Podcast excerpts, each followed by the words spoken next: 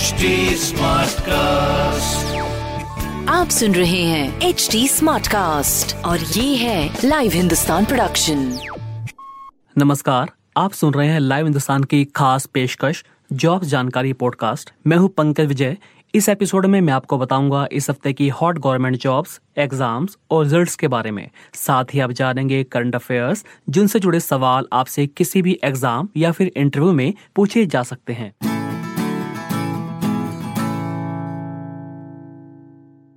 सबसे पहले बात करते हैं आईआईटी में एंट्री दिलाने वाले एग्ज़ाम जेई एडवांस की। दोस्तों, इस साल जेई एडवांस एग्ज़ाम तीन जुलाई को होगा। सरकार ने आईआईटी में प्रवेश के लिए बारहवीं में पिचहत्तर फ़ीसदी अंकों की अनिवार्यता संबंधी शर्त को भी हटा लिया है। पिछले वर्ष भी कोरोना के चलते पिचहत्तर फ़ीसदी अंकों की बाध्यता में छूट दी गई थी। इस वर्ष इस परीक्षा का आयोजन आईआईटी खड़गपुर द्वारा किया जाएगा। बार काउंसिल ऑफ़ इंडिया ने कानून की एक साल की पोस्ट ग्रेजुएट डिग्री एलएलएम को खत्म करने का फैसला किया है। अब ये कोर्स दो साल का होगा, लेकिन जो कोर्स पहले से चल रहे हैं, वे चलते रहेंगे। एक साल की पोस्ट ग्रेजुएट कानून की डिग्री 2013 में शुरू की गई थी। रीट, यानी राजस्थान शिक्षक पात्रता परीक्षा के लिए आवेदन की प्रक्रिया शुरू हो गई है। अगर आप इसके लिए अप्लाई करना चाहते हैं तो Raj board Rajasthan dot G O V dot in पर जाकर अप्लाई कर सकते हैं। राजस्थान माध्यमिक शिक्षा बोर्ड की ओर से रीट 2021 का विस्तृत नोटिफिकेशन भी जारी कर दिया गया है। विस्तृत नोटिफिकेशन में REET level one REET level two के लिए आवश्यक शैक्षणिक योग्यता और सिलेबस भी देखा जा सकता है। ऑनलाइन आवेदन की अंतिम तिथि 8 फरवरी 2021 है। 25 अप्रैल को रीट का एग्ज़ाम होगा। रीट के ज़रिए राज्य में इकतीस हज़ार शिक्षकों की भर्ती की जाएगी। सीबीएसई ने 31 जनवरी को आयोजित होने वाली सीटीईटी यानी केंद्रीय शिक्षक पात्रता परीक्षा का एडमिट कार्ड जारी कर दिया है। परीक्षार्थी सीटीईटी की आधिकारिक वेबसाइट ctet.nac.in पर जाकर अपने एडमिट कार्ड डाउनलोड कर सकते हैं। परीक्षार्थी अपना एप्लीकेशन नंबर और डेट ऑफ़ बर्थ की मदद से इन्हें डाउनलोड कर सकेंगे। सीबीएसई ने कहा है कि परीक्षार्थी एडमिट कार्ड के साथ साथ सेल्फ डिक्लेरेशन फॉर्म भी डाउनलोड कर लें। कोविड 19 से जुड़े दिशा निर्देश भी भली भांति समझ लें। परीक्षा से पहले होने वाली विभिन्न औपचारिकताओं के लिए समय से काफ़ी पहले पहुँचे सभी परीक्षार्थियों को यह भी सलाह दी जाती है कि अपने परीक्षा केंद्र की सही स्थिति, दूरी और वहाँ मौजूद परिवहन सुविधाएँ एक दिन पहले जाकर अच्छे से चेक कर लें। मार्च में होने वाली यूपी टीईटी, यानी उत्तर प्रदेश पात्रता परीक्षा में राष्ट्रीय मुक्त विद्यालय संस्थान से डीएलएड करने वाले अभ्यर्थियों को मौका नहीं मिलेगा। परीक्षा नियामक प्राधिकारी कार्यालय की ओर से उत्तर प्रदेश शासन को जो प्रस्ताव भेजा गया है, उसमें एनआईओएस से डीएलएड करने वालों को शामिल नहीं किया गया है। ए यानी अखिल भारतीय तकनीकी शिक्षा परिषद ने स्पष्ट किया है कि शैक्षणिक सत्र 2010-2012 से पहले इग्नू से प्राप्त बीटेक की डिग्री और इंजीनियरिंग में डिप्लोमा को वैध माना जाएगा। गौरतलब है कि इंदिरा गांधी राष्ट्रीय मुक्त विश्वविद्यालय दो पाठ्यक्रमों को डिस्टेंस शिक्षा के ज़रिए चलाता था, लेकिन यूजीसी द्वारा यह कहे जाने पर कि तकनीकी पाठ्यक्रम दूरस्थ शिक्षा के माध्यम से संचालित नहीं किए जा सकते और यह नियमों का उल्लंघन है। तब इग्नू ने उन्हें बंद कर दिया था।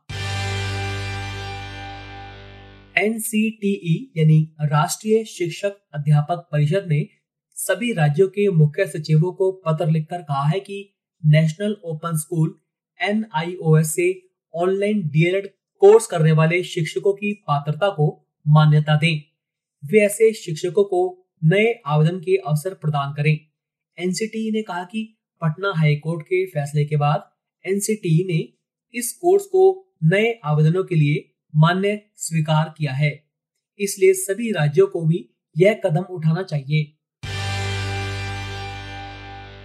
दिल्ली हाई कोर्ट ने केंद्र सरकार और सीबीएसई को दसवीं और बारहवीं कक्षा के परीक्षाएँ देने के लिए छात्रों को परीक्षा केंद्रों पर जाकर देने की व्यवस्था को समाप्त करने की मांग पर विचार करने के लिए कहा है।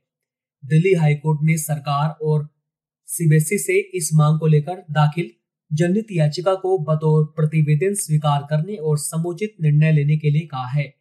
याचिका में परीक्षाएँ ऑनलाइन या ओपन बुक विधि से कराने की मांग की गई थी।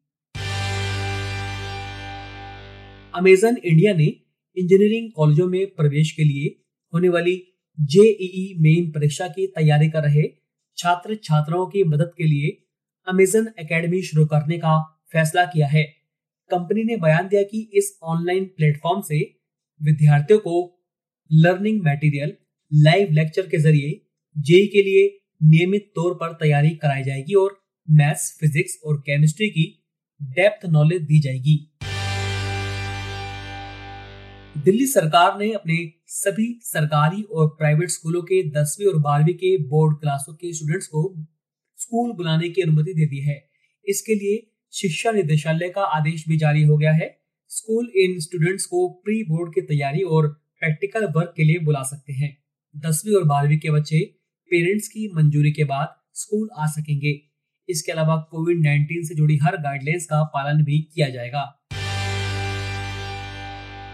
बिहार बोर्ड ने मैट्रिक के एडमिट कार्ड जारी कर दिए हैं। एडमिट कार्ड स्कूलों के principal Bihar board online dot com पर जाकर अपने यूज़र आईडी और पासवर्ड के ज़रिए डाउनलोड कर सकेंगे।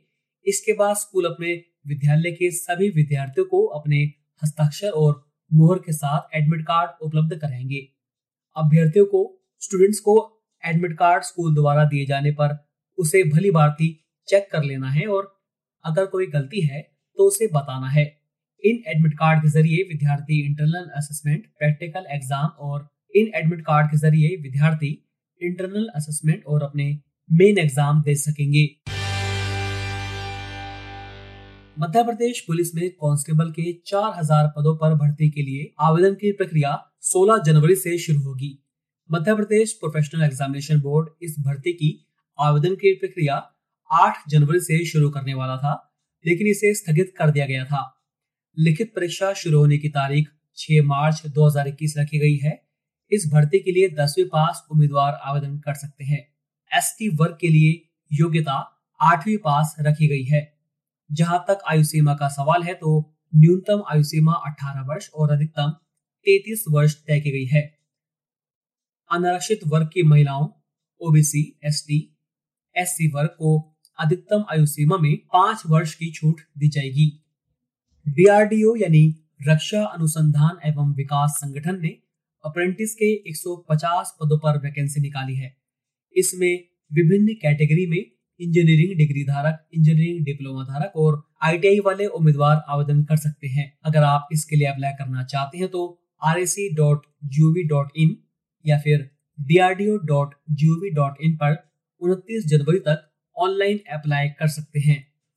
हरियाणा कर्मचारी चयन आयोग ने हरियाणा पुलिस में सात हज़ार दो सौ अट्ठानवे कांस्टेबल ग्रुप सी पदों पर भर्ती के लिए आवेदन की प्रक्रिया शुरू कर दी है। अगर आप इसके लिए अप्लाई करना चाहते हैं तो 10 फरवरी तक अप्लाई कर सकते हैं। इसके लिए शैक्षणिक योग्यता बारहवीं पास रखी गई है। 18 साल से 25 साल तक के युवा इसके लिए आवेदन कर सकेंगे। एस सी बी सी और ए डब्ल्यू एस को आयु सीमा में पाँच वर्ष की छूट दी गई है। इस भर्ती में लिखित परीक्षा और शारीरिक दक्षता परीक्षा के आधार पर चयन होगा। नेशनल हेल्थ मिशन बिहार ने अकाउंटेंट और अकाउंट असिस्टेंट के पदों पर चौरासी भर्तियाँ निकाली है। इन पदों पर आवेदन करने के लिए इच्छुक उम्मीदवार state health society Bihar dot O R G पर जाकर ऑनलाइन अप्लाई कर सकते हैं।